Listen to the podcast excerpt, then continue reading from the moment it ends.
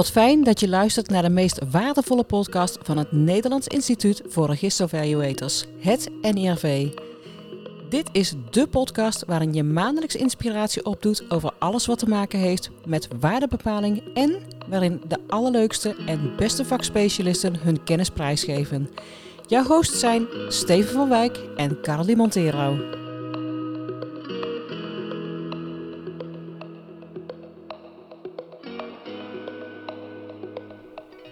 Welkom in weer een nieuwe aflevering. Onze gast is Theo Kokken en we spreken hem over Behavioral Finance. Theo is professor of Risk Management aan de VU University Amsterdam en founder van Cardano Risico- en Pensioenspecialisten. Daarvoor is hij actief geweest in market risk, zowel bij de ING als bij de Rabobank. Het idee om Theo te interviewen over het onderwerp Behavioral Finance is aangedragen door Johan Vlassak, lid van het NIRV, waarvoor hartelijk dank. We moedigen het aandragen van ideeën voor de NIRV-podcast enorm aan. Het stelt ons in de gelegenheid een mooie diversiteit aan onderwerpen gerelateerd aan waarde te behandelen. Wat is nu eigenlijk Behavioral Finance? Het is de studie van de invloed van de psychologie op het gedrag van beleggers of financiële analisten. Het omvat ook de daaruit voortvloeiende effecten op de markten. Het richt zich op het feit dat beleggers niet altijd rationeel zijn, grenzen hebben aan hun zelfbeheersing en beïnvloed worden door hun eigen vooroordelen. Van harte welkom eh, Theo eh, bij eh, de NIRV-podcast. Dankjewel. Leuk. Ja, hartstikke leuk. Je bent aangedragen door een van onze, van onze leden. En uh, ja, we vinden het hartstikke leuk dat je tijd voor ons uh, vrij hebt willen maken voor dit interview. Dus uh, ja, Met plezier. Dankjewel alvast. je bent founder van Cardano Risico- en Pensioenspecialisten. Kun je daar iets over vertellen? Ja, ik ben na tien jaar in de bankwereld gewerkt te hebben, van 1990 tot 2000, ben ik mijn eigen bedrijf begonnen. En dat was eigenlijk grotendeels uit, uh, natuurlijk wel een, op een leuke manier, uit frustratie. Dat uh, de financiële wereld steeds meer ging uh, bouwen uh, op risicomodellen, die ik zelf geïmplementeerd had in de jaren negentig, waarvan ik steeds meer door had dat die niet werkten. Mm -hmm. Dat die te veel gebaseerd waren op rationele mensen, op evenwichtsmodellen, op het kunnen meten op basis van statistiek van hoe de wereld werkt. En ja, daar was ik helemaal van, van losgeraakt. Met name na alle crisis die we hadden meegemaakt uh, in de jaren 90 in emerging markets. Had ik bij de ING echt wel veel van geleerd van die modellen werken niet. En we moeten veel meer breder gaan denken. En we moeten veel meer op basis van scenario's gaan denken. En we moeten veel meer gaan denken als, als het nou niet zo werkt zoals die modellen zeggen. Uh, wat zijn dan de consequenties? Wat maken we kapot als we te veel op die modellen varen? En die, je, je hebt een, uh, een kaart van Chicago in je hand, maar je rijdt door New York. Hè? Uh, rij je jezelf dan te pletter? En wat kun je eraan doen dat je zelf niet te pletter rijdt?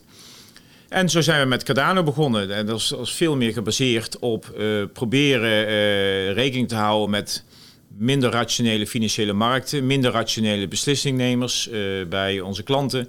En hoe je ze daarin kunt begeleiden om toch een robuuste en, en adaptieve organisatie te maken.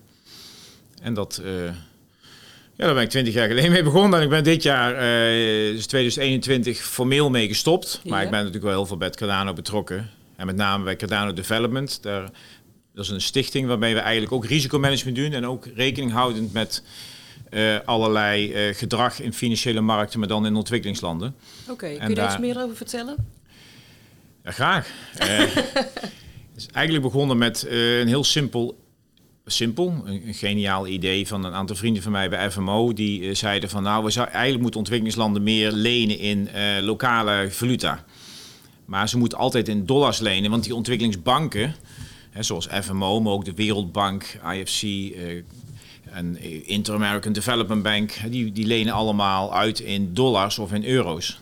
Dan krijgen die mensen lokaal, krijgen, moeten ze in euro's terugbetalen. En net als het slecht gaat met hun economie, stort die munt in en dan moeten ze opeens vier keer zoveel terugbetalen. Terwijl het eigenlijk minder goed gaat in die economie. Ja, ja vier keer zoveel, drie keer zoveel, hè, afhankelijk van hoe die munt instort. Dus dat zijn hele slechte fenomenen, uh, risicotechnisch gezien, die, die landen eigenlijk nog meer in de put helpen. En toen hebben we uh, bedacht van nou, dan moeten we eigenlijk een instituut op gaan zetten die bijvoorbeeld wereldwijd uh, zorgt dat je in, in financiële uh, of in lokale valuta kunt gaan uitlenen als ontwikkelingsbank. Maar dat de ontwikkelingsbank zich bij dat instituut kan gaan indekken. Het risico kan indekken tegen die lokale valuta. Maar als je nou maar alle uh, die Development Finance Instituten, DFI's, als je die maar allemaal bij elkaar hebt, die ontwikkelingsbanken, dan zit de ene zit in Zuid-Amerika, de ander zit in Midden-Europa, de ander zit in West-Afrika, de ander zit in Oost-Afrika. En als je die allemaal bij elkaar brengt en je zegt van nou, iedereen gaat met elkaar die risico's delen van die valuta, dan heb je een soort herverzekering van financiële risico's. En in markten waar eigenlijk heel weinig uh, liquiditeit is, waar dus ook heel weinig waardering is van wat is nou precies de waarde van een, van een valuta, van een valutacontract. Over, uh, vaak lopen die op zijn maximaal uh, één maand en dan ook nog eens een keer heel illiquide. Dus wij gingen eigenlijk ehm, met dat instituut bieden we nu ook allerlei, dat heet de Currency Exchange, TCX, in Amsterdam. En bieden we allemaal producten aan die ook iets langere looptijden hebben, zodat je die markt ook iets liquider probeert te maken. Zit dus ook heel veel in de valuation bij. Hè, van hoe moet je dan zo'n markt uh, verlengen? Welke modellen heb je daarvoor nodig? Macro-economische modellen, scenario denken. En dat, uh, dat is één instituut. En dat hebben we toen ondergebracht. Na een tijdje heeft FMO, die dat heeft opgezet, heeft gezegd... Cardano, willen jullie dat niet runnen? En toen zijn we een, uh, hebben een ambi opgezet, Cardano Development... zodat het geld er ook nooit meer uit kan... Want er gaat heel veel subsidie in van overheden. En dan wil je ook liever dat in een stichting hebben. En dat is nu, uh, daar zitten nu verschillende uh, instituten onder. Garantco, Frontclears. Al, hebben allemaal te maken met risicomanagement in ontwikkelingslanden. Om die landen beter te laten functioneren. Oké. Ja, interessant. Maar dat, zijn, dat is dus een, een type klant, hè? Uh, als ik het goed begrijp. Ja, heeft niks met Cardano te maken. Dat is Cardano Development. Dus hebben eigenlijk, Cardano doet de klanten zijn uh, pensioenfondsen en verzekeraars. Mm -hmm. uh, soms ook de overheid, sommige specifieke projecten. Maar over het algemeen gericht op, op zeg maar, institutionele beleggers. En dit is helemaal Cardano Development, is een stichting. En die is eigenlijk helemaal gericht op, uh, op ontwikkelingslanden. Ja, precies. Maar wel met dezelfde manier van denken. Oké. Okay. Maar als je kijkt naar Cardano uh, en naar die pensioenfondsen en verzekeraars, um, die hebben, nou, dat gaf je eerder al aan, die hebben in het verleden hebben die misschien bepaalde modellen gebruikt. En je kwam tot de conclusie, die werkte niet helemaal goed in de praktijk. Nou, um, dan klopt Cardano aan en die zegt, nou, dat moet je helemaal anders doen. En je moet meer naar gedrag gaan kijken. Behavioral finance. Um, dan kan ik me best voorstellen dat dat best wel uit hun comfortzone is. Want je kan, denk ik, minder dingen deterministisch vaststellen. Ja. Uh, hoe kom je van zweverig, noem ik het maar even heel extreem, nou van ja, maar dat ligt aan het gedrag en menselijk handelen, tot iets waar zo'n klant dan wat mee kan. Ja. En wat meetbaarder is. Hele goede vraag. Kijk, ik ben natuurlijk van oorsprong econometrist. Ah. En we stikken van de econometristen in dit bedrijf, Cardano. Dus we begrijpen die modellen donders goed. Maar we, kijk, als je nou zegt, ik ben psycholoog en ik vind dat jullie econometristen die modellen niet moet gebruiken, moeten gebruiken. Ja, dan krijg je weerstand. Hè? Maar als je zegt, ik begrijp, ik begrijp die modellen door en door. Ik heb ze zelf mee ontwikkeld in het verleden. Alleen, er zitten heel veel haken en ogen aan. Dus we moeten ook additioneel verder, breder gaan kijken dan die modellen. We moeten ook naar andere modellen gaan kijken. We moeten ook naar scenario denken, wat eigenlijk ook een model is, hè, maar dan in de, in de breedte gaan kijken. En dat werd wel geaccepteerd. Dus uh, een van de kreten die wij hebben is, je moet niet denken in kansen, want extreme kansen, hele lage kansen, die, die kennen we niet. Hè. Als we zeggen dat iets 0,1% kans is, dan komt het ongeveer één keer in de tien jaar voor. Hè, weet je? Dus die kansen zijn veel groter. Maar, maar we weten ze niet precies. Moet denken in consequenties. Wat gebeurt er als het wel die kant op gaat? Dus de, bijvoorbeeld die econometrische modellen hadden altijd mean reversion van de rente. dat is een soort astrologisch denken. Van de rente gaat altijd weer terug naar een evenwichtsniveau. Dus als de rente op 9 staat, dan gaat hij terug naar 5. Maar als hij op 3 staat, gaat ook terug naar 5. Maar dan niet per se diezelfde dag. En er zit heel veel bewegelijkheid omheen. Maar op termijn is dat het evenwichtsniveau binnen een paar jaar. Nou, ja, dat lijkt heel veel op uh, wat we vroeger deden toen we in Stonehenge of zo hè, naar de sterren keken en dan voorspelden wat er de komende jaren met de oogst zou gebeuren. Maar dat is natuurlijk gewoon, dat is op een gegeven moment, die aanname is ingebakken in die systemen gekomen. Van zo zal de wereld wel werken. En toen zijn mensen geen vragen meer over gaan stellen. En wij zeiden, ja, maar als er nou geen mean reversion is, hè, dat, wat, wat gebeurt er dan? Want dan zitten jullie allemaal bij een rente van onder de 5 of onder de 4 te denken, ja, die rente gaat wel weer omhoog. Maar als je nou niet omhoog gaat de komende jaren, de kans dat die onder de 2 kwam, was, eh, was 10 jaar geleden in die modellen ongeveer 0,1%. En onder de 1 was 0. Die bestond niet. Bij, bij 10.000 scenario's kon niet. En ze hebben, maar als het dan toch gebeurt, wat doe je dan? Heb je dan bedacht, als het die richting op gaat, wat je gaat doen, hoe je je daartegen kunt beschermen, hoe je kunt voorkomen dat je dan helemaal kapot gaat? Want de pensioenfondsen stonden, toen wij begonnen met een dekkingsgraad van 150 of zo, hè, 150 procent. En nu zitten ze heel veel op de 90. Maar nu zitten er grotere verschillen, want er zitten er ook, die zitten nog wel op de 130. Maar die zijn anders met die rente-risico's omgegaan. Deze podcast gaan we heel erg op zoek naar de connectie met valuation, in Ja. bredere zin. Dus eh, kijken hoe we dat met MKB-bedrijven waarderen doen bijvoorbeeld, Ja. maar ook hoe het op de beurs gaat en dergelijke. Nou, ik wil hierop inhaken.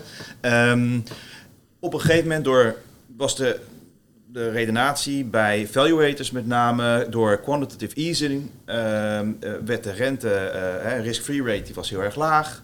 Eh, en als trouwens onzin uitkraam moet je het gelijk ingrijpen trouwens. Nee, maar je bent dat te vertellen wat andere mensen zeiden. Ja, precies. Heel goed, dankjewel.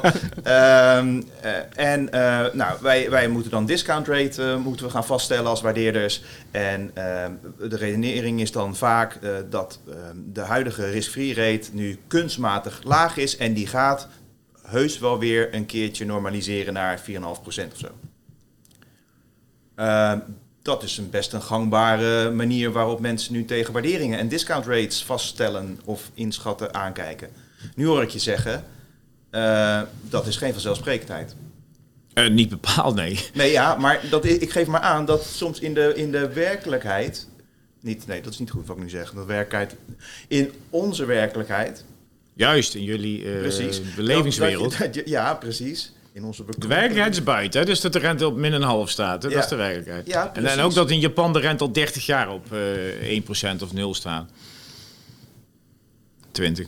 die veronderstelling eh, dat die rente weer op het oude niveau terechtkomt, bijvoorbeeld. eh, ja, dat doe je omdat je anders toch wel wat weerstand ook krijgt van cliënten bijvoorbeeld. Of in een rechtszaak. Van ja, maar dat, kan, dat is toch niet sustainable dat die rente zo laag blijft. Dus je moet dat kunnen uitleggen.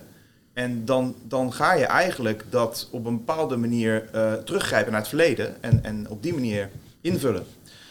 Eh, Ja, maar dat begrijp je dus naar het verleden. En het verleden, eh, de wereld is nu echt anders. Hè? Dus er- je hebt quantitative easing, maar je hebt ook een hele andere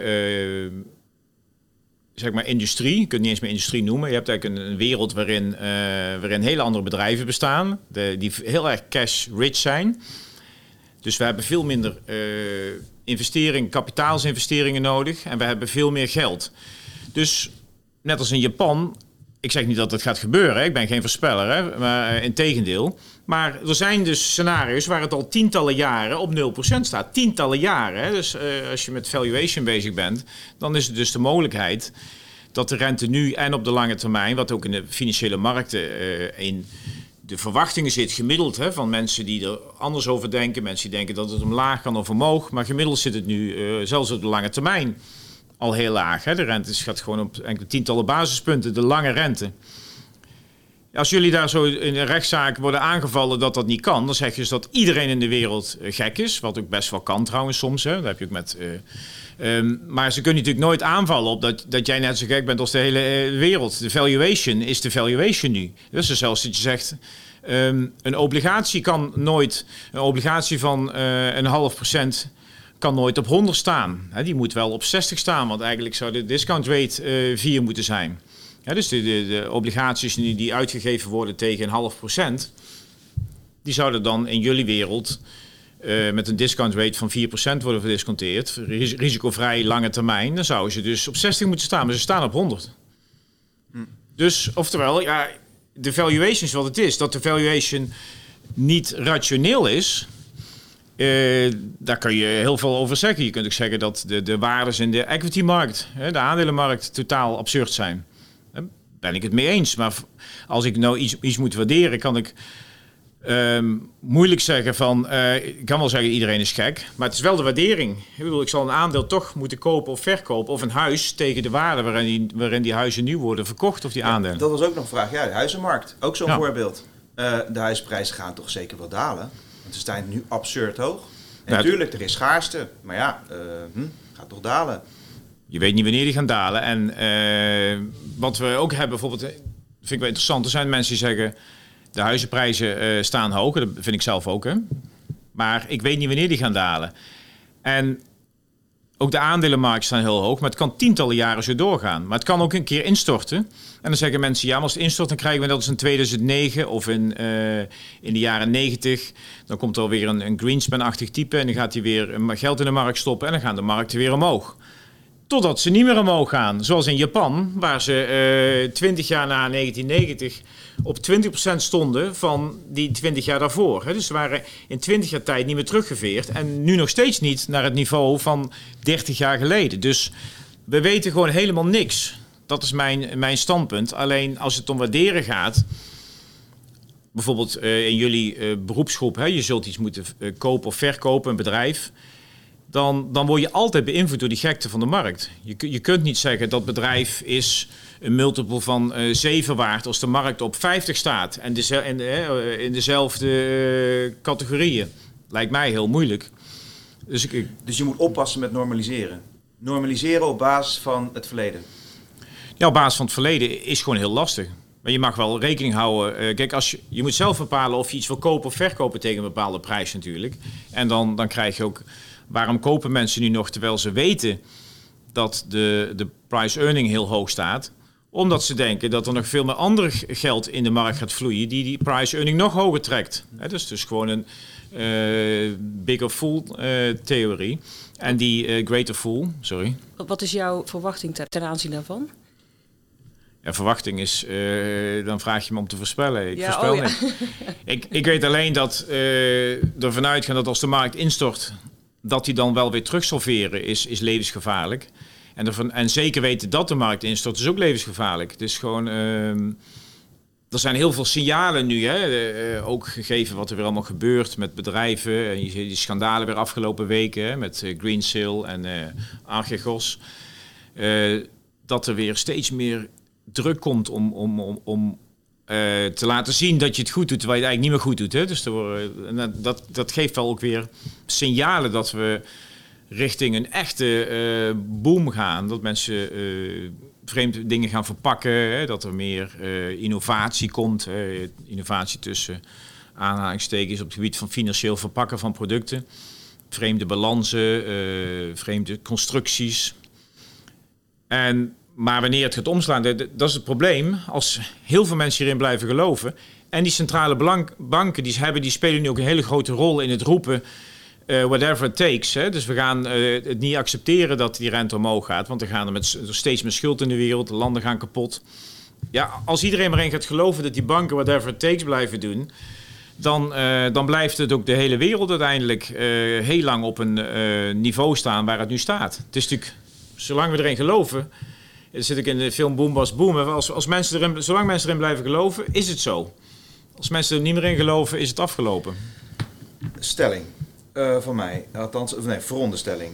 Is het zo dat uh, je zou kunnen zeggen dat, de, dat economische beginselen, zoals bijvoorbeeld schaarste, dat die op zich wel stand houden, maar dat door gedrag niet, voor, niet te voorspellen is wanneer uh, er bepaalde economische effecten zijn. Maar dat die effecten er zijn. De, waar, waar, ik naar op zoek is voordat we dadelijk helemaal op een soort van drijfzand terechtkomen als valuators. en dat we helemaal geen, geen houvast meer hebben. Zoek ik nog wel naar bepaalde houvast. Aan het eind van de middag heb je minder houvast. Uh. Ik denk dat ik echt iets anders ga, doen, anders ga doen of zo in met, met mijn leven. Nee, maar nee, het gaat erom dat. Kijk, ik wil wel een klein beetje comfort uh, in die zin dat. Um, ja, bijvoorbeeld een begrip als schaarste. Dat is een economisch fenomeen. Nou, dat kan met huizen zijn, kan met uh, bitcoin zijn, kan met alles zijn. Uh, ik mag toch hopen dat dat wel uh, stand houdt, normaal gesproken. Maar dat zeg maar, als het gaat om het inschatten van bepaalde events of iets, bijvoorbeeld een bepaalde waarde of prijs gaat stijgen of dalen of wat, dat de, zowel de, de, de, de, de, de grootte van die impact als de timing van die impact, dat dat juist is wat beïnvloed wordt door het gedrag van mensen. Ja, en het, daar ben ik het helemaal mee eens.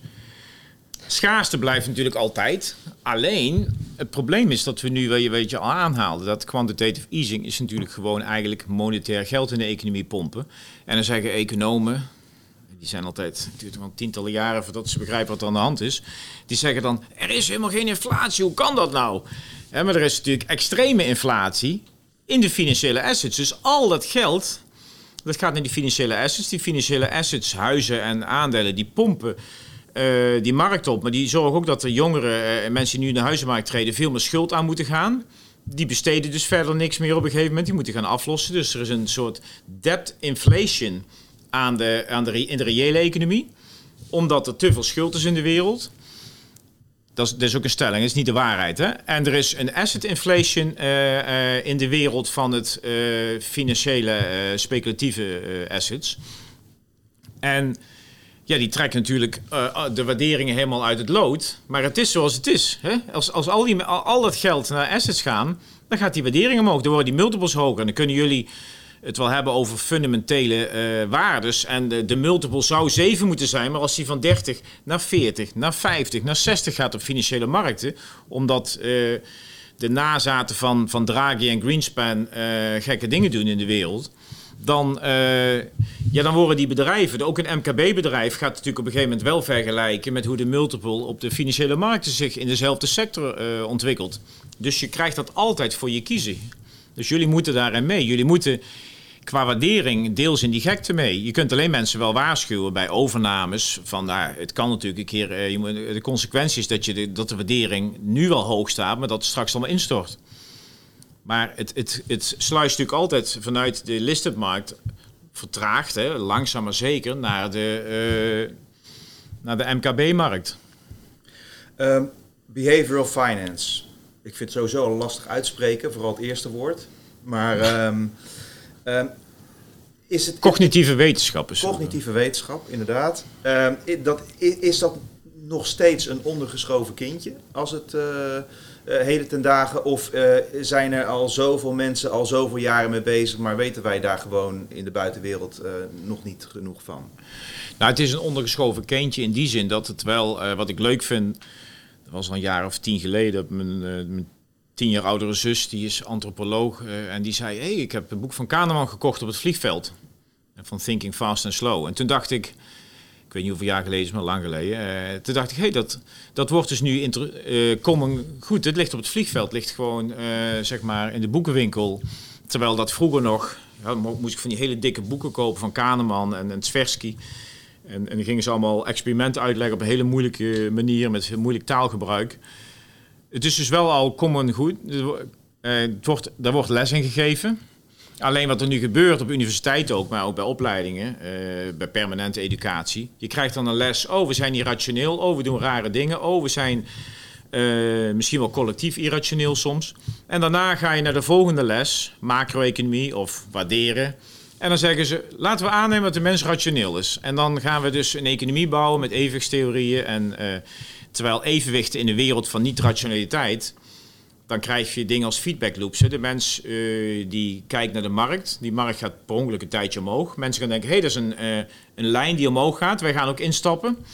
Dan gaan uh, de markten gaan nog meer omhoog door het gedrag. En dan gaan nog meer mensen die markt omhoog zien gaan. En die dus op microniveau, op mensniveau, zien we die op macroniveau die markt stijgen. Dus microniveau worden we positiever over die markt, gaan we instappen.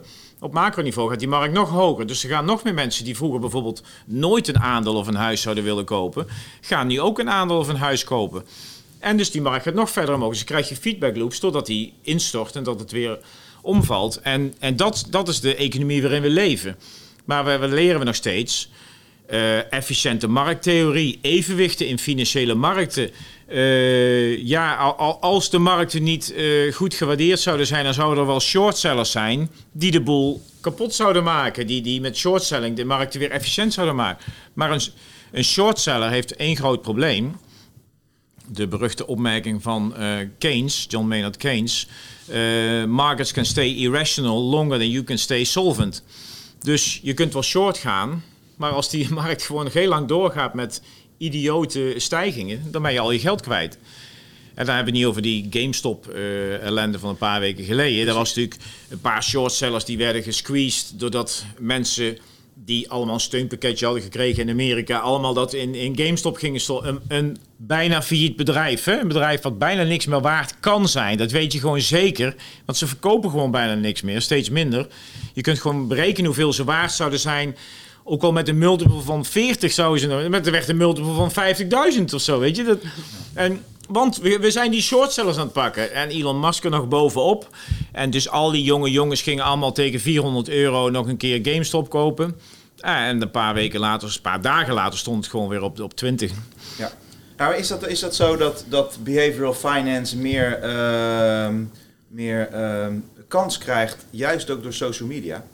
Ik bedoel, met meer kans bedoel ik met zeggen dat het zich meer manifesteert. Bijvoorbeeld met Reddit, hè, dat uh, van GameStop. Ja, het was heel extreem. Ja, ja maar dat, dat, dat, dat, dat, dat het nu meer op, aan de oppervlakte komt. En ook misschien wel meer gestimuleerd wordt. Dus dat social media een nog meer een accelerator is, of een katalysator is.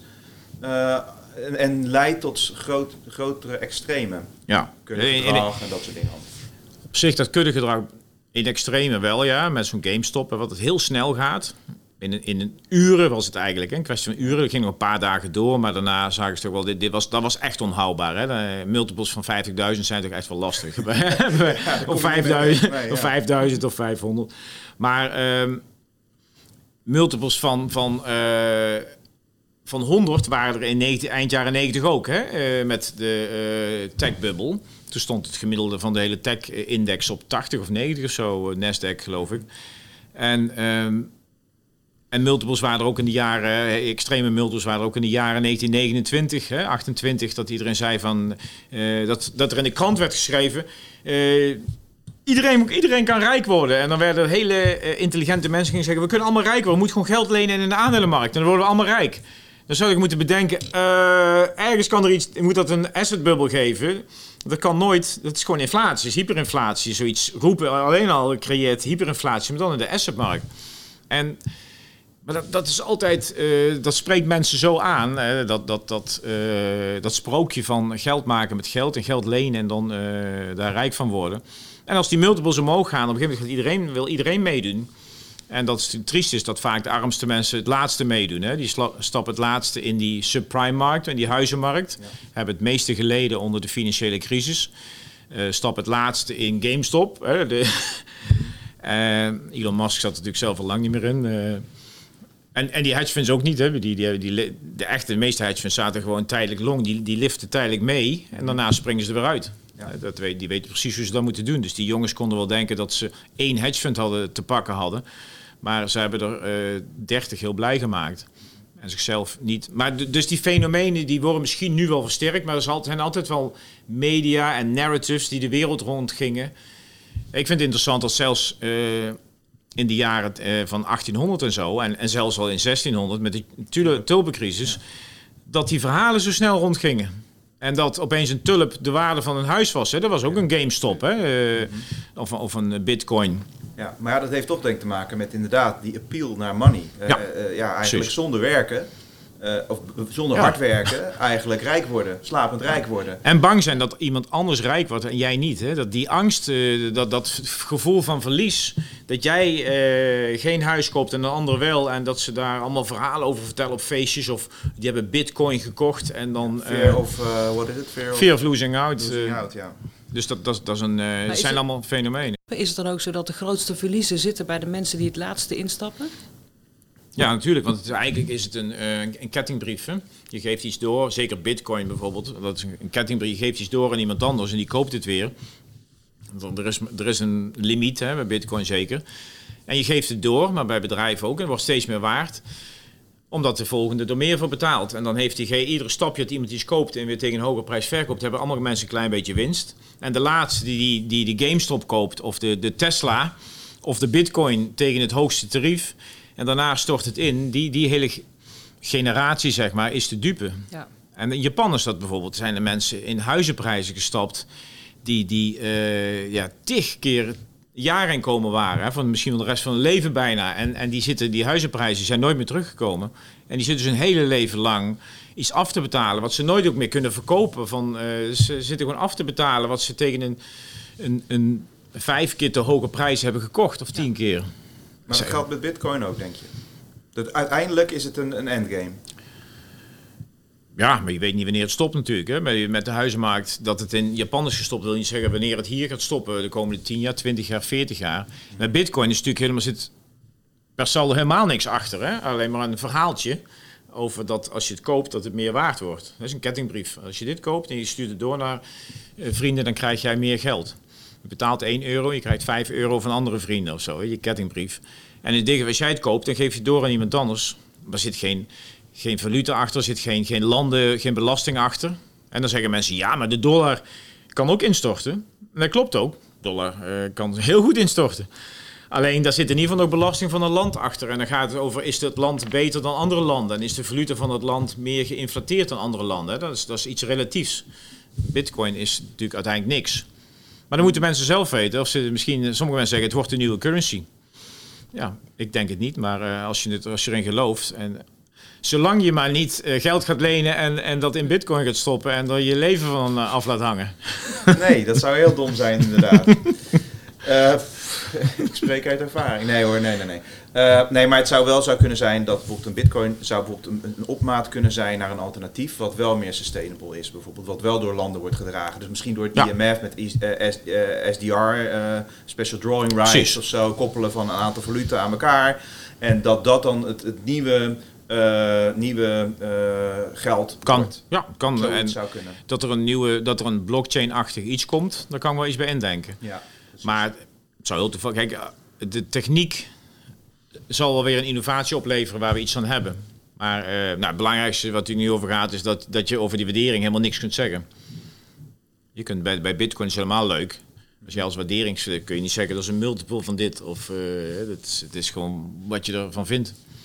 Is het 6 waard? 600? 60.000? Nou ja, dat, dat, dat is ook. Ik heb, eh, ik, ik heb er naar gekeken. Kijk, als je naar een bedrijf kijkt, dan zou je naar fundamentals kunnen kijken. Eh, mm, en daar, op basis daarvan eh, iets van de waarde kunnen vinden.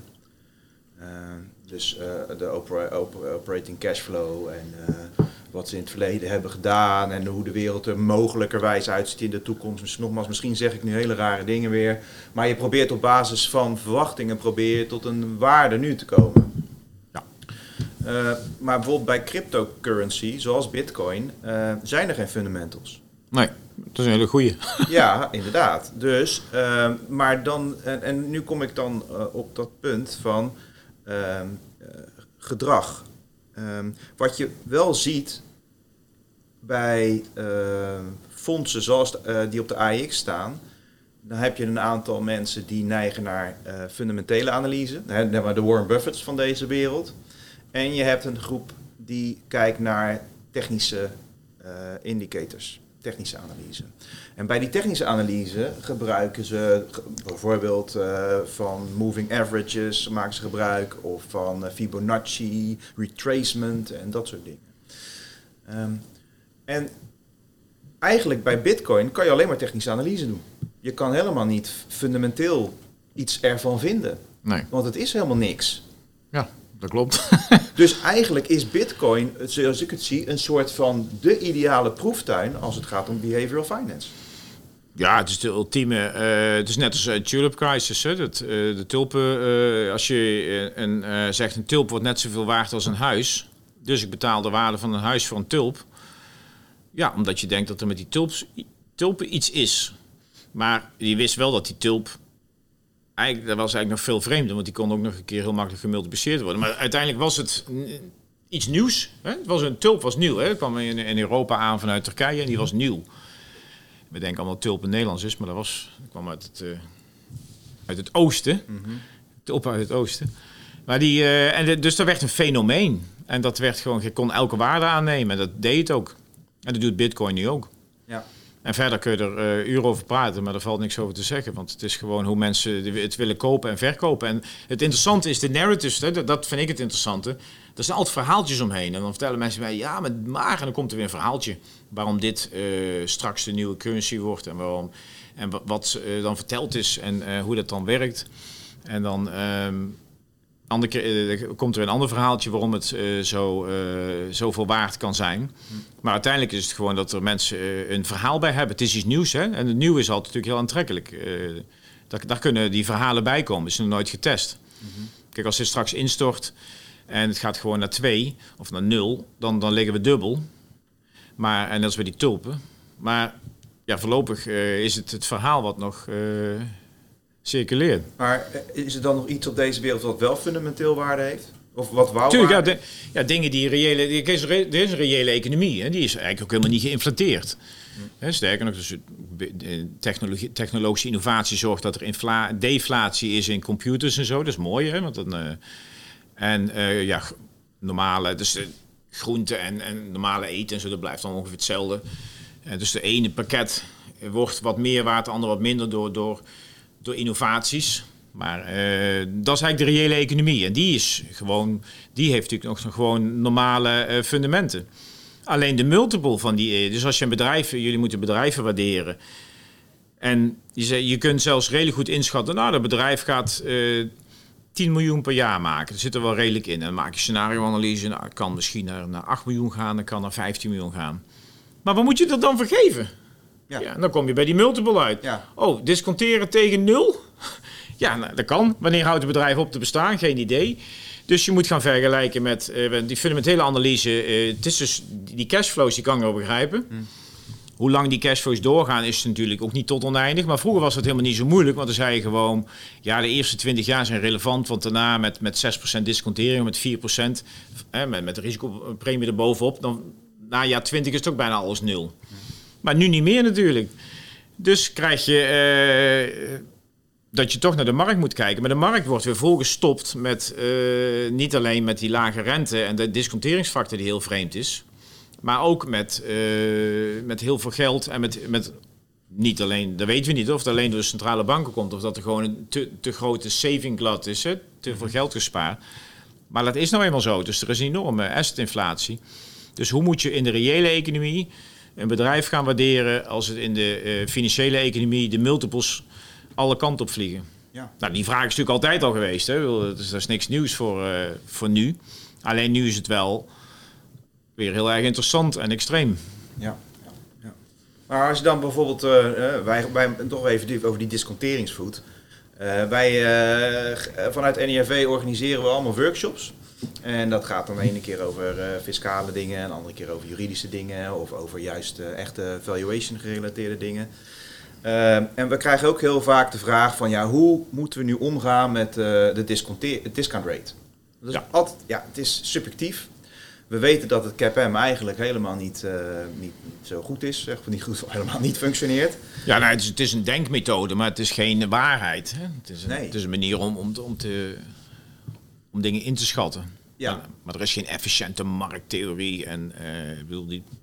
Nee, dus, dus, dus wij, je, je stopt daar een aantal, je hebt een aantal parameters. Je hebt die, uh, nou, er is free rate, dan heb je de beta en dan uh, heb je ook nog een alpha.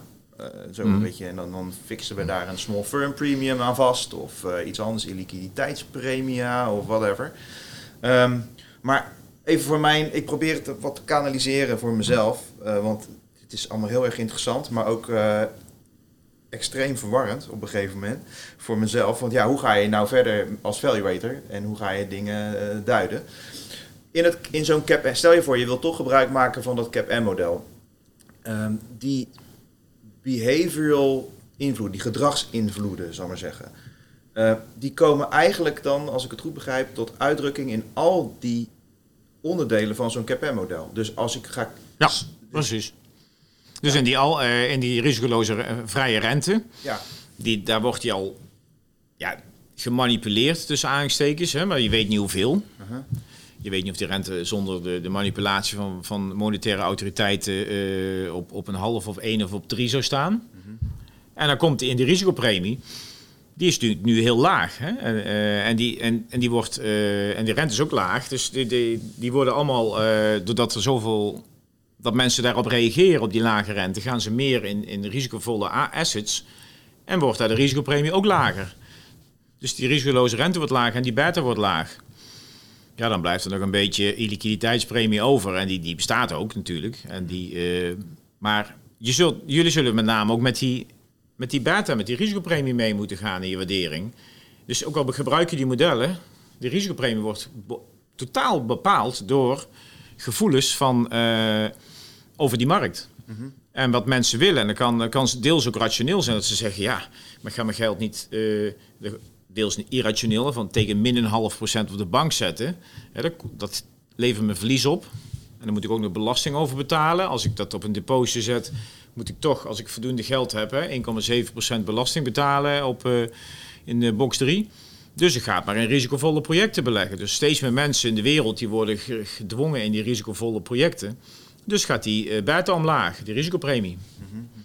Ja, dan, dan kunnen jullie als uh, deels is dat irrationeel gedrag ook. Hè? Mensen krijgen een goed gevoel. Ze zien die markt al jarenlang omhoog gaan. Dus ze denken, nou, uh, de, de affectheuristiek, dat, dat, dat geeft ze dan bij, bij een fenomeen wat heel goed overkomt en wat heel veel goede dingen doet, gaan mensen het risico lager inschatten. Dus je zou eigenlijk het risico hoger moeten inschatten. Van de price earnings gaan omhoog. Nou, dan kan het ook wel heel hard omlaag knallen. Maar als je mensen gaat vragen, bij, als het langdurig jarenlang omlaag gaat, gaat de, perceptie van risico omlaag. Nu niet bij iedereen, want veel mensen zijn zich van bewust dat, dat ze een, uh, niet zo lang geleden een hele grote financiële crisis achter de rug hebben.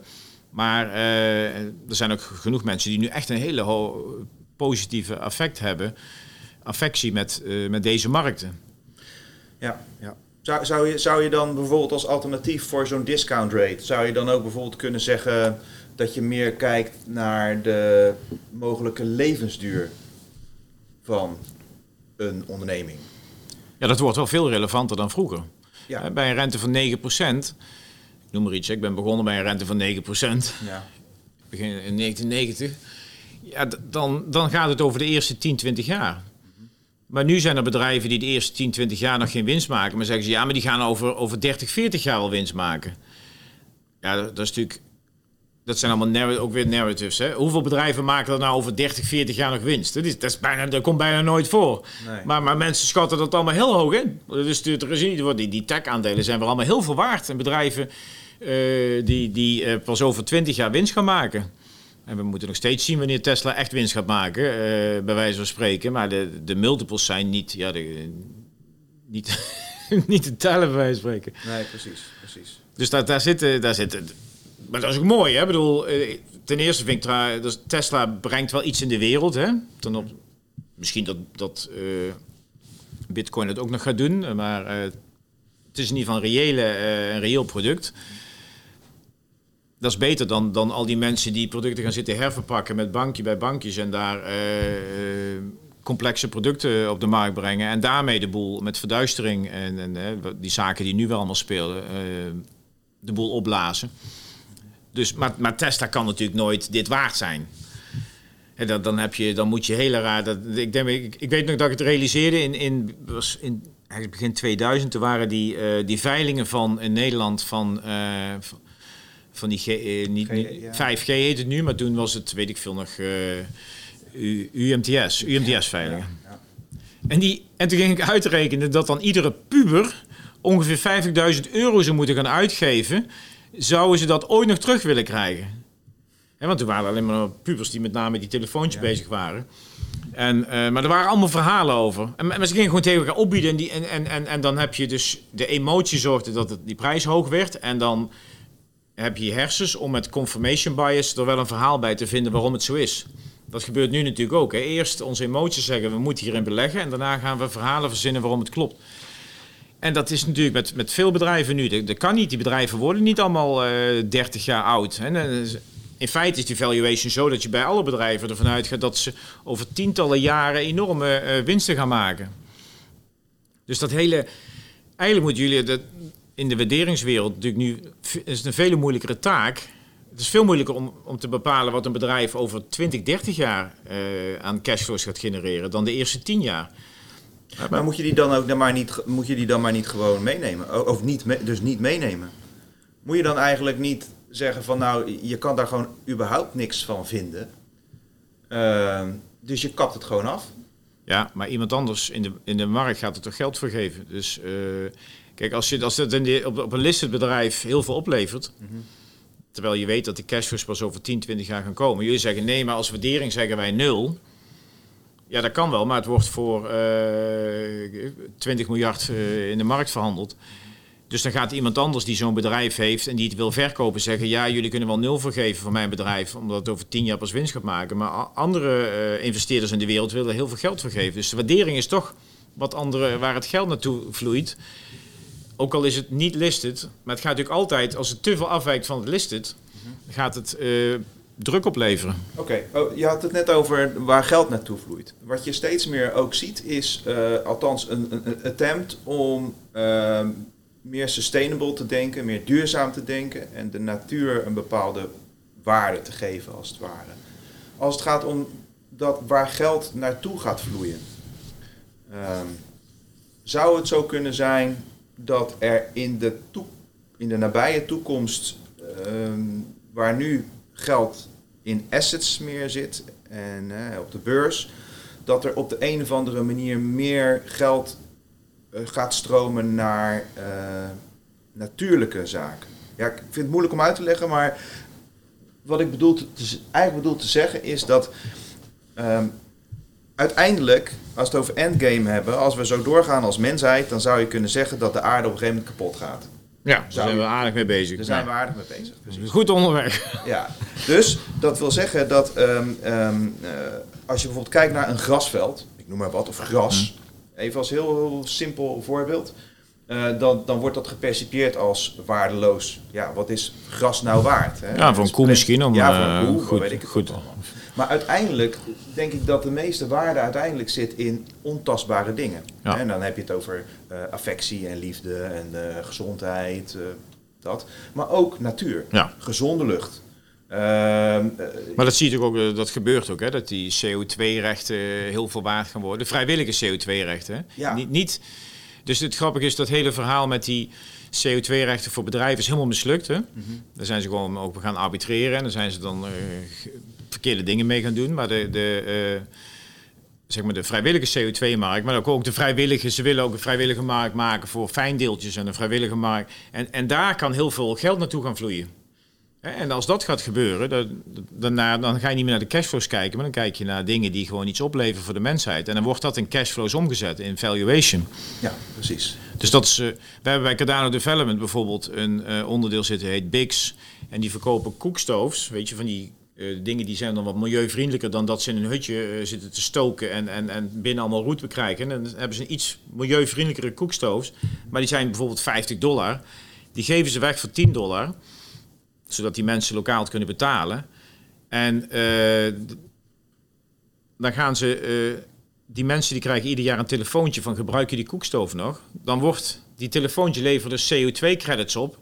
Dat die CO2-credits gaan terug naar diegene die, naar, naar ons bedrijf, of degene die dat, en daar zit de operational, eh, de service daarachter, die die koekstoofs eh, goedkoper hebben gegeven.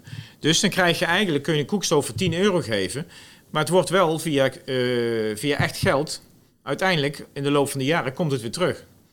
Via die minder uitstoot aan CO2. Oh, die koekstoof heeft, minder, die heeft nu al 20 jaar lang minder CO2 uitgestoten dan dat ze eerst deden. Dus dan, dan wordt daarvoor betaald. En daar betaal je voor, voor de mensen die, die vrijwillig die CO2-dingen willen kopen. Die stappen in een vliegtuig en die, die voelen zich weer schuldig. En die kopen dan een aflaat. Hè, om, eh, met een, eh, en op die manier ben je eh, dus gezondere wereld aan het kapitaliseren. Maar dat is toch ook allemaal marketing, die CO2-rechten? Dat is toch ook niet, dat is toch ook niet intrinsiek dat men bijvoorbeeld bij Unilever het heel erg eh, met de natuur voor heeft, of wel? Nou, ik denk dat heel veel mensen het wel heel met, met, goed met de natuur. Nou, Unilever noem je toevallig iets. Kijk, Unilever zegt wij zijn CO2-neutraal. Ja. Dat kan. Maar Unilever moet zich richten, eh, maar dat is even, heeft niks met waardering te maken. Maar die moet zich richten op suiker en rotzooi in hun producten waar ze helemaal niks aan doen. En die ze vooraan in de Albert Heijn leggen. En die moet gezondere producten gaan maken. Want dat is ook heel belangrijk eh, de, voor, de, voor de gezondheid. Eh, eh, maar dat is iets anders. Maar er is dus wel een punt waar geld gaat stromen naar.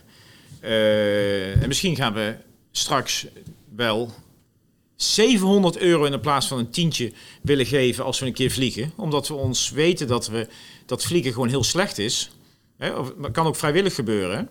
Dat je zegt, nee, ik wil er veel meer voor betalen. Want eh, dan worden er daar ook heel veel goede dingen mee gedaan. En dan wordt gedwongen eh, om, om, om die wereld beter te maken. Ondanks dat je ergens iets slecht doet, levert het wel misschien tien keer zoveel goede dingen op. Ja.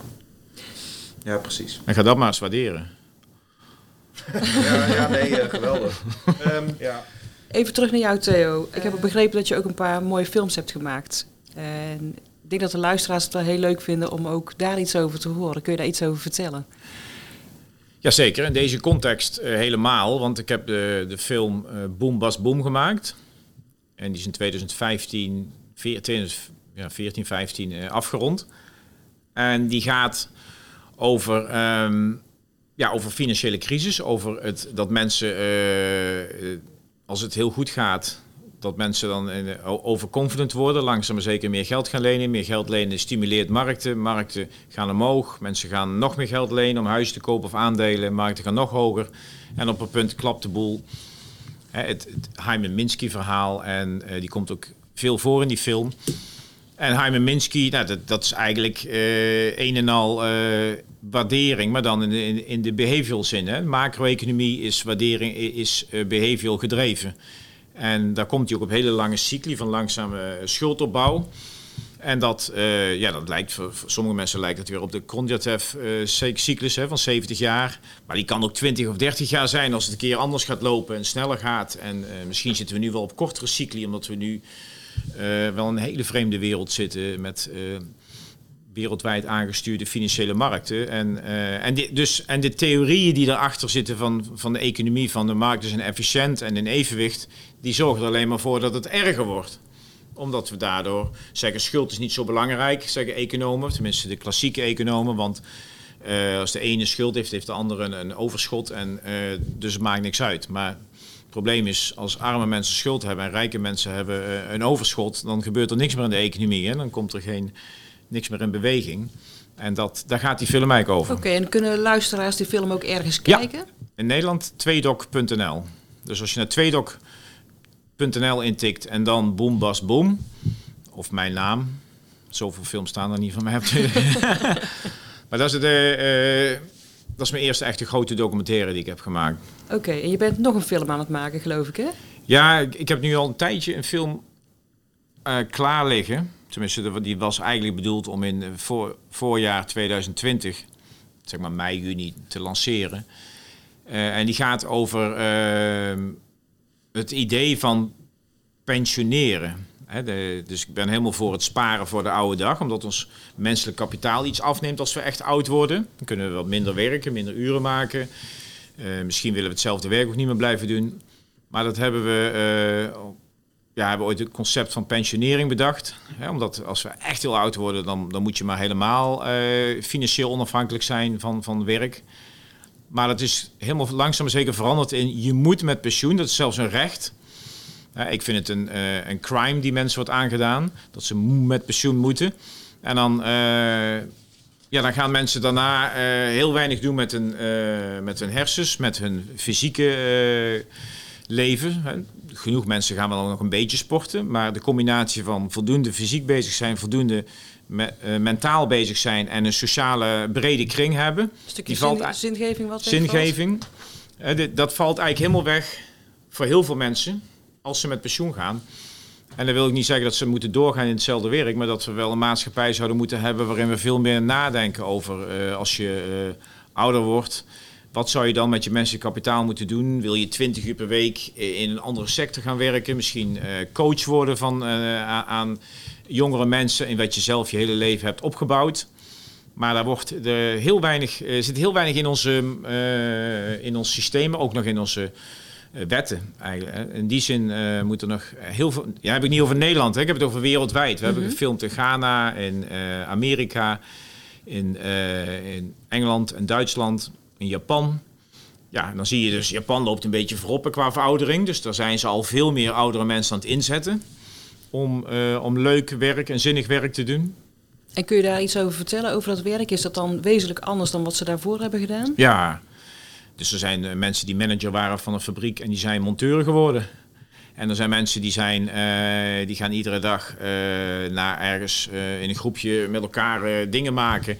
Die vroeger leraar waren. of er zijn mensen die ambtenaar waren en die cacaoboer zijn geworden. en, en daar heel blij mee zijn. En, maar die zeggen, ja, maar ik werk nog maar 20 uur per week. Maar het, is wel, het geeft wel zin. En ja, je, je blijft er fit door. Ja.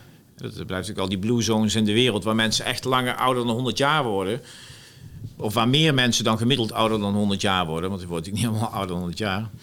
Maar daar, daar heeft het heel vaak te maken met dat ze nog aan het werk zijn. Dat ze, zich, eh, dat ze zingeving hebben. Dat ze een goede sociale werkkring hebben. Eh, nou, allemaal dingen die, eh, die, die we nu afsluiten met, met het begrip pensionering. Ja. Je hebt het nu over pensionering, maar geldt het niet gewoon eigenlijk voor ook jongere mensen? Zeg maar even eh AstraZeneca onder eh, voor 60 minners. Dus even, ehm, als je kijkt naar arbeid, ehm, je, hebt je, moet werken dikwijls om eh, ja, een bepaald leven te kunnen leiden, om geld te kunnen verdienen.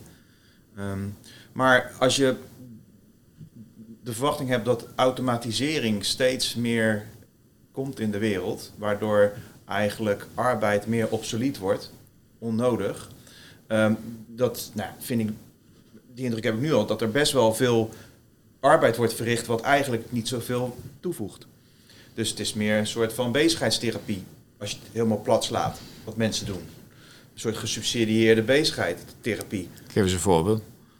Nou, bijvoorbeeld, eh, nu ga ik een aantal eh, luisteraars wel tegen hun eh, schenen schoppen. Maar bijvoorbeeld eh, in de accountancy, ik noem maar wat. Accountants die worden, met, die worden weggeautomatiseerd. ja, nou, eh, dat willen ze waarschijnlijk niet horen, maar ze zijn al jaren geleden zijn ze op zoek gegaan naar advisory services. Eh, want het samenstellen, dat werd allemaal, was al, eh, kon al heel veel geautomatiseerd worden en ga zo maar door. Ik wil niet zo extreem gaan als in onze eerste podcast over artificial intelligence. Daar hebben we van geleerd dat dat niet zo'n hele grote vaart gaat lopen. Mogelijk. Mm, maar automatisering, dat, dat, dat, dat, dat gaat er wel voor zorgen dat er denk ik meer druk komt op de noodzaak voor arbeid. In de breedste zin. Ehm, dus hoe gaan we daar dan mee om eh, voor mensen die niet oud zijn? Gewoon begrijp zoals jij en ik. Dat zei overigens, eh, dat zei Keynes ook al eh, in de jaren 40, hè, van de arbeid is over een paar jaar niet meer relevant en dan gaan we twee dagen in de week werken. Dat gebeurde niet. We zijn alleen maar harder gaan werken. En we zijn er nog meer in een rat race gekomen en mensen zijn er nog meer overspannen dan ooit. Maar eh zijn natuurlijk wel van de, van, de, van de productie naar meer de service-industrie gegaan. Dus heel veel arbeid is, is service-industrie. Maar en dat bedoel ik met toegevoegde waarde. Of althans het gebrek Ja. aan toegevoegde waarde. Maar als mensen, als je straks helemaal geen productie meer hebt en iedereen die, eh, die, die krijgt, eh, zeg maar robots, hè, dat is ook eh, de- de- van Harari, hè, met de Sapiens en zo en Homo Deus. Eh, die zegt ook van ja, dan, dan heb je misschien genereren die robots allemaal eh, vanzelf eh, producten. Maar dan hebben we allemaal die welvaart. En dan, ja, dan, dan heeft iedereen geld. Maar dan ga je er andere dingen mee doen. En er zijn, dat is misschien dat je mensen gaat coachen om in de bergen te wandelen. En dat kun je wel nutteloos vinden, maar dat is misschien juist heel nuttig. Ja, maar dat is ook, nou, eh, concreet voorbeeld. Ik heb zoveel jaar geleden zo'n eh, de Camino naar Santiago gelopen. En toen ik terugkwam was ik natuurlijk helemaal verlicht en helemaal eh, in de gloria. En toen dacht ik, wat ik ga doen, ik ga allemaal mensen ga ik meenemen, enthousiasmeren en dan ga ik lekker wandelen. Want dat, daar gaat Ja. het leven om. Maar daar staat dan wel tegenover gelijk de keerzijde dat eh, ja, het levert heel weinig op. En als je dan vervolgens in je levensonderhoud moet voorzien, en je hebt verplichtingen zoals het nu is, Ehm, ja, dan is dat best een lastige keuze. Dat bedoel ik eigenlijk te zeggen met gewoon wel met, die, met, met, met arbeid en automatisering. Dat zoals de wereld er nu uitziet, heb je vaak arbeid moet je verrichten om eh, te kunnen leven. Ehm, Dat is al langer zo, hè? Ja, maar Behalve koningen, die hadden het altijd goed. Precies, maar, dan gaat, maar dat, mijn punt is dus dat in de toekomst dat dat dan ja, toch eh, eh, minder mak- makkelijk wordt om in te vullen. En ook over, als het gaat om zingeving, wat eraan gekoppeld is. Maar ja, dus dat een beetje los van het onderwerp. Ja. Maar dan, dat is ook waar Harari veel op ingaat. Hè. Misschien moeten we wel een belasting doen op die robots. En die, en die belasting wordt dan verdeeld naar mensen. En dan gaan mensen die eh, daar kunnen ze dan wel zinnige dingen mee doen. Dat was ook de vraag waar Keynes al mee zat. Van hoe gaan we, als we vanzelf geld genereren, maar eh, hoe komt het dan op de juiste manier bij de mensen terecht? Maar dat is eigenlijk al waar we nu voor een deel in zitten. Dat de mensen met assets, de rijken, rijker worden. Dus dit is geen links verhaaltje of zo. Maar dit is gewoon de mensen die, die, die nu rijk zijn, die worden extreem veel rijker. De miljardairs nemen extreem veel toe. En de mensen die arm zijn, die, die, die worden met nog meer schulden opgezadeld. Ja, dat, dat zijn ook processen die je niet wilt. Dus we moeten eraan denken van hoe kunnen we dat beter gaan verdelen. Maar dat is een, dat is een heel ander vraagstuk. Nou ja, natuurlijk. maar toch, het is wel een constatering dat het inderdaad op dit moment wel die, die, die, die undercurrent zo is. Ja. En ook, eh, Afrika gaat van 1 miljard naar 3 à 4 miljard mensen. En eh, de rest van de wereld groeit niet meer, maar die hebben al het geld. En de climate change gaat het meeste impact hebben op Afrika en, en andere kustgebieden in Azië. En dat gaat enorme ellende opleveren. Maar ja, even terug naar waarderen. Ja, precies, eh, kun je- Even terug naar de, de tweede film die jij nog aan het maken bent, eh, Theo. Eh, wat is de naam van die film? Weet je dat al? Ja, de naam die wordt Your 100 Year Life. Your 100 Year Life. En dus dat eigenlijk van je- hoe ga je met een leven om als we allemaal 100 jaar worden. En wanneer eh, gaat die uitkomen? Ja, ik hoop. We willen gewoon een première doen in Tuschinski en in Engeland in mooie theaters. Dus ik, eh, als de wereld weer een beetje open gaat. Als het echt nog jarenlang niet meer open zou gaan, dan gaan we op een gegeven moment eh, eh, wel online uit laten komen. Maar die premières zijn altijd wel leuk. Oké, dus als ik jou volg, dan kunnen wij onze luisteraars ook op de hoogte houden van wanneer die uitkomt. Zeker. Nou, lijkt me leuk. Ik ga toch nog even terug naar, eh, naar Bitcoin en, en traden en over het feit dat er geen fundamentals zijn en dan de impact eh, op behavioral finance of, of vice versa. Je ziet nu de financiële markten, of het nou crypto is, maar ook zeg maar gewoon de Apples en Tesla's van deze wereld, dat er heel veel gebruik wordt gemaakt door algoritmes, uh, Ja. trading. Ehm, neemt daardoor de, de, de impact zeg maar, van eh, behavioral zaken daadwerkelijk af of niet? Ja, dat is natuurlijk een vraag die je nooit zomaar precies kan beantwoorden. Maar wat ik wel denk, is dat de volatiliteit in de markt daardoor niet minder wordt. Dus de onzekerheid en de, en de bewegelijkheid. En waarom niet? Omdat heel veel van die eh, algorithmic trading eh, mensen, die volgen juist de golven van die, van die euforie. Hè. Dus die zijn, eh, die CTA's, hè, die, die, die, die hedge funds, die, die, die, die trend following behavior volgen, die tracken als er een trend is. Dan gaan ze er mee rijden en dan stoppen ze dus ook geld in, rijden ze mee en dan springen ze weer af. Ehm, volgens de, hun eh, zeg maar relevante signalen. Nou, sommigen doen het dan niet zo goed, die gaan dan dood. En anderen doen het wel goed. Dus er is een hele ecologie van, van hedge funds. En eh, die, die denken te leren. Sommigen denken te leren en denken de, de nieuwe truc te hebben en eh, die overleven niet. Sommigen eh, hebben wel de nieuwe truc en die overleven heel goed. Die weten precies hoe ze die golf mee moeten rijden. Maar dan maken ze die golf eigenlijk alleen maar erger mee. Hè? Want ze stappen in. Op het moment dat mensen die markt omhoog zien gaan, stappen zij ook mee omhoog. Dus eh, dat soort partijen, er is niks mis mee, moreel gezien. maar die maken de volatiliteit niet lager. En dan zul je denken, ja, maar er zijn toch ook wel mensen die, die dan bijvoorbeeld short gaan, omdat ze zien dat iets fout gaat. En dan ga ik terug naar die, naar die statement van eh, markets can stay irrational longer than you can stay solvent.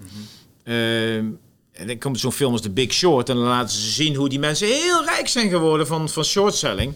Maar tegenover die mensen, en dat is ook bij waarderen natuurlijk in het algemeen een interessant eh, fenomeen, eh, heb je ook de survivalship bias. Er zijn minstens 90 hedge funds kapot gegaan aan het short gaan, bij wijze van spreken, op de eh, eh, huizenmarkt eh, tussen 2003 en 2007. Zeiden, dit is belachelijk. Hadden ze allemaal gelijk in. We zijn allemaal kapot. Want het duurde te lang. En het had ook nog, nog iets langer kunnen gebeuren met diezelfde jongens in The Big Short. En dan waren ze ook kapot geweest. Ja. Een kwestie van weken. Dus wie er gaat winnen eh, door dat soort gedrag is heel moeilijk. En daardoor is short gaan ook een eh, een spelletje wat je wel kunt doen bij bedrijven die frauderen. Hè. Dus die mensen die bij Green Sale short gingen. sorry, bij, ehm, bij Wirecard bijvoorbeeld was het heel duidelijk. Er gingen een paar bedrijven short. En die werden aangepakt door, door de toezichthouder in Duitsland. Zeiden, jullie mogen niet short gaan, want jullie zijn negatief over dit bedrijf... en jullie brengen negatieve berichten naar buiten. Die mensen zeiden alleen, ja, ze zijn aan het frauderen. En zeiden de toezichthouder, ja, dat is niet bewezen. Ja, het bleek dus allemaal achteraf gewoon waar te zijn. Kijk, als je fraude, fraude ziet en je gaat short, dan weet je, het bedrijf gaat het niet lang meer maken. Maar als het gaat om, uh, je zegt, ja, dit bedrijf is te veel waard... of de huizenmarkt is te veel waard, dus ik ga short ja, succes ermee, maar het kan nog jaren duren. Dus het is heel moeilijk om, uh, om dat te, te doorbreken. Mooi. Oké, Theo. Um, vraag nog. Um, heb je wellicht voor uh, valuators ja, wat handvatten die ze kunnen gebruiken, een toolkit of iets dergelijks, of dat ze op een andere manier tegen waarderen aan kunnen kijken als een soort van alternatief voor CAPM, discount rate, dat soort dingen? Ja, want zeker als ik veel kritiek heb op die modellen, dan moet ik ook er een alternatief voor hebben. En als risk manager, maar dat geldt natuurlijk, valuation zit daar dicht tegenaan en heeft er ook veel mee te maken. Um, wat hebben wij een hele toolkit bedacht waarmee we zeggen van nou zo ga je de, uh, de niet-rationele wereld tegemoet.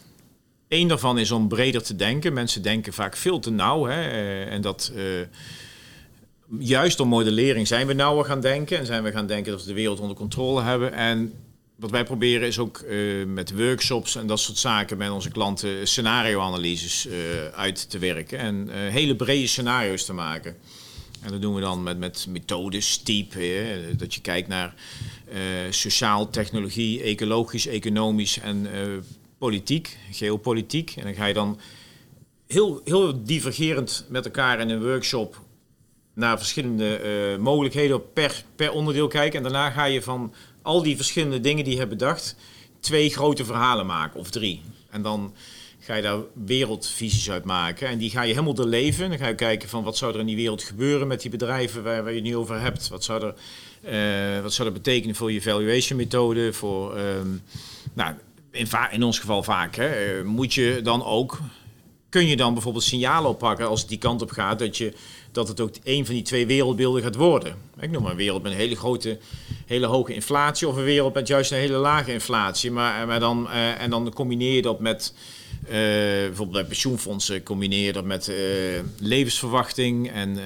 met rente, met financiële markten. En dan, dan probeer je daar een paar scenario's uit te halen en dan kijk je ook hoe zou je dan handelen in die werelden. En dan word je veel adaptiever door, want je hebt het al doorleefd. Hè? Momento futuri, uh, herinner de toekomst. Want je hebt het dan al gezien in, jou, in die workshops. En je doet die ook uh, niet elke week, maar één keer per jaar. Hè? ga je daar weer diep op in. Kun je ook doen op een thema. Op een, uh, bij waardering, een thema van een bepaalde sector. Of een, dat is één ding. En als je dan bijvoorbeeld tot een bepaalde, ik noem maar iets, tot een bepaalde hele belangrijke waardering bent uh, gekomen samen met een klant die iets wil overnemen, ik noem maar iets, dan is een hele krachtige uh, tool, en die komt van de, de, de psycholoog uh, Gary Klein, is premortem. En premortem is dat je Iedereen is ergens heel positief over en je bent tot een bepaalde conclusie gekomen van een bepaald bedrijf en je moet een, uh, hebt er een waardering aan gehangen. En nou ga je bedenken, waarom is er over twee jaar door die overname of door uh, die aankoop uh, alles mislukt? Het hele bedrijf is ten gronde en het is helemaal anders gegaan dan dat je dacht. Welke wereld hoort daarbij? Hoe, hoe ben je daar gekomen? En dan moet je dus ook gaan bedenken, uh, dan moet je heel breed, dan kun je ook niet meer als je met z'n allen in groupthink zit hè, en met helemaal positief bent. Je moet dan disloyaal zijn, want je, eh, je bent dus ook niet disloyaal, want je moet negatieve dingen gaan zeggen. Dus dat komt ook helemaal niet meer, je voelt je ook niet meer schuldig. Je kunt dingen roepen die, en je hersens gaan ook veel breder. Je gaat ook delen van je hersens gebruiken die je normaal niet, al niet meer gebruikt. Want je was al helemaal in dat middendenken, dat nauwe denken bezig. Dus dat is een methode om heel veel uh, biases van groepdenken en affectheuristiek en overconfidence en confirmation bias. Je haalt alles weg, gewoon in één keer. En dat helpt al alleen al om het denken waar je over het, of het nou een project is of een waardering of wat dan ook van een, van een moeilijk onderwerp, uh, om daar uh, breder over na te denken. En dan zou je eigenlijk, als ik het goed beluister, misschien meer een transitie krijgen van kwali- kwantitatieve analyse. Dus kijken naar benchmarks en naar eh, multiples en dergelijke. Naar meer een kwalitatieve analyse. Dus het, het meer, eh, ja, het, het nadenken out of the box, zal maar zeggen. Verschillende scenario's. En dat je wellicht ook op basis van die argumenten iets in contractueel bijvoorbeeld meer kan mitigeren bijvoorbeeld. Ja, dat is, want mensen zeggen dan wel eens tegen mij... ja, als je zo tegen de wereld aankijkt, dan doen we nooit meer iets. Hè, maar dat is natuurlijk onzin. Ik heb zelf met Cardano ook twee bedrijven eh, overgenomen... in de tijd dat ik nog bij Cardano zat. Dus nu net ben ik dat even afgesloten in Engeland. En dan gingen we bijvoorbeeld, toen we een, een kleiner bedrijfje overnamen... met een man of dertig, gingen we zitten bekijken... oh ja, waar, waar kan het botsen? Het ging helemaal niet, het ging niet om de financiële cijfers, maar het ging met name om reputatierisico. En eh, dat kan je dus ook echt helemaal kapot maken. En, en dat, toen kwamen we achter allerlei dingen. Dachten we, oh, als we nou dat zo aanpassen en dat zo, en dan eh, nemen we van tevoren door met degene die we overnamen. Dat waren dan ook mensen die uiteindelijk natuurlijk collega's van ons zijn. Dat is een, een hele prettige sfeer gegaan. En de- iedereen beseft ook dat het gewoon heel goed was. Dus we hebben daar zeg maar mitigerende maatregelen genomen. En die, eh, ja, die, dat is vaak private equity projecten dat je van tevoren al bedenkt wat, wat voor werelden er kunnen komen. Oh, en in die en die wereld kan ik daar en daar niet meer van afkomen. Moet ik misschien dat opnemen in mijn contract? Want als we in die wereld komen, dan, dan zit ik in de problemen. Nou, dat is, dat is heel nuttig. Je ziet dat mensen, je moet ook niet zeggen, een, een scenario denken is ook niet de wereld van de toekomst voorspellen, maar te proberen in een bepaald onderwerp wat je hebt, een bepaalde sector of een bepaalde thema, om daar eh, twee werelden te bedenken en daar heel goed over na te denken. En eh, uiteindelijk vind ik dat wij in onze, ondanks dat ik dus econometrist ben, dat zijn echt de hardcore wiskundigen, dat wij in de maatschappij terecht zijn gekomen waar we veel te veel waarde hechten aan, aan, aan wiskunde en, en eh, wiskunde is heel, het, het, het weten, het kennen. Maar eh, niet als, we, als de aannamen helemaal niet kloppen. En die aannames kloppen vaak helemaal niet. Daar kunnen we ook niks aan doen. We weten nu hoe de wereld werkt. Maar dan moet je dus ook kwalitatieve methodes gebruiken. Daar gebruik ik ook veel meer kennis van mensen die in een groep zitten. En eh, ja, voor mij is de wereld veel meer opgeschoven van alleen maar econometrie naar ja, 30% econometrie en wiskunde en 70% eh, breed denken, sociologie erbij halen, antropologie, eh, allerlei aspecten en dat verwerken in scenario's en daarmee eh, aan de slag gaan. En dat, dat is helaas een beetje, omdat natuurlijk heel, veel, een heel groot deel van onze wereld is ook eh, engineering en dat is ook harde wetenschap. Maar een brug bouwen is toch iets anders dan eh, in de sociale wetenschap bezig zijn met bedrijven. Want dat zijn bedrijven die reageren op de wereld en die, die, die veranderen qua cultuur. Dat zijn geen bruggen eh, die je zomaar bouwt en waar, waar je een, een, eh, een formule op los kan laten. En dat maakt het zo relevant om, eh, om breder te denken. Super. Nou, hebben we toch nog iets eh, kunnen, hè, kunnen Mooie aanleveren? toevoeging voor de toolkit, Precies. hè? Ja. Absoluut. Dankjewel. Ja, graag gedaan. Met Dankjewel. plezier. Heel boeiend. Ik vond het ook heel boeiend. En eh, nogmaals dank eh, Theo. En eh, nou, we hebben voor jou een heerlijk kistje wijn. Met Super. twee flessen meegenomen. Dankjewel. En ehm, we gaan jullie, je naam ook opnemen in de tekst voor bij de podcast. Zodat mensen jou ook kunnen terugvinden. Ja. En ook kunnen, de films kunnen gaan bekijken. Ja, leuk. Dankjewel. Merci. Jullie ook.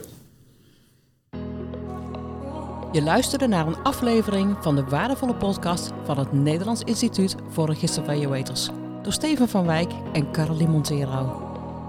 Vond je deze podcast waardevol of inspirerend? Laat het ons weten in de comments. We vinden het leuk als je een review met je nieuwe inzichten achterlaat. Heb je een suggestie voor een interessant onderwerp of een interessante spreker? Laat het ons weten via onze social media kanalen LinkedIn, YouTube of via de mail naar secretariaat.niav.nl. En wie weet wordt jouw suggestie in een volgende podcast behandeld. Wees waardevol.